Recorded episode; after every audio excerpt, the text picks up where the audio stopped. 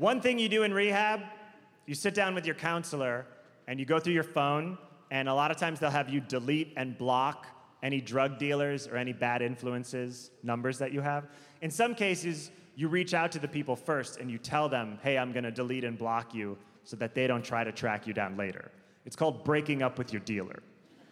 So I did this one day. I sat down with my counselor, I go through my phone. I went to my main dealer, Arvin, first, and I texted him and I said, hey, I'm deleting and blocking you. I'm never gonna buy drugs from you again. I'm sober now. And then I didn't know how to end the text. So I go, but thank you for your many years of inspired professionalism and the many nights that became days. I send the text. Before I can delete and block him, Arvin texts me back. He goes, Hey, I'm so proud of you for getting sober.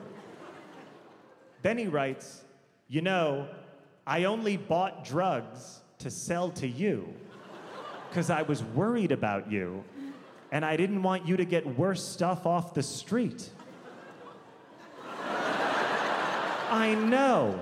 And I'm breaking up with this guy?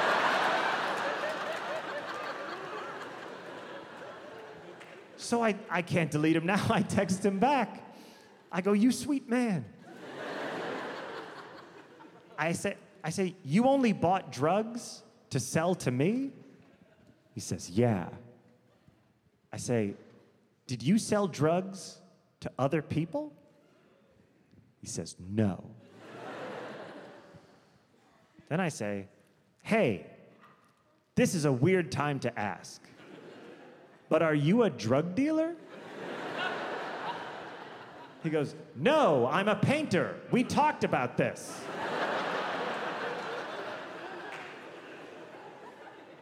Boston.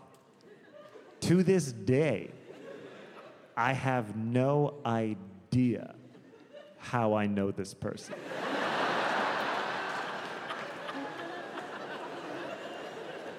so I text him back and I say, How did it come to be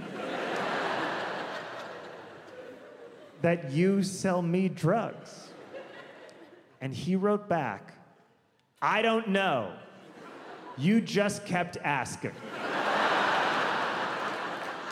I like that story because there are many tales of drug dealers who have turned innocent people into drug addicts. I might be the first drug addict to turn an innocent man into a drug dealer, and that is the promise of Dare. Stream John Mulaney, Baby J, only on Netflix. And be sure to follow us at Netflix is a Joke on Instagram, TikTok, YouTube, Facebook, and Twitter.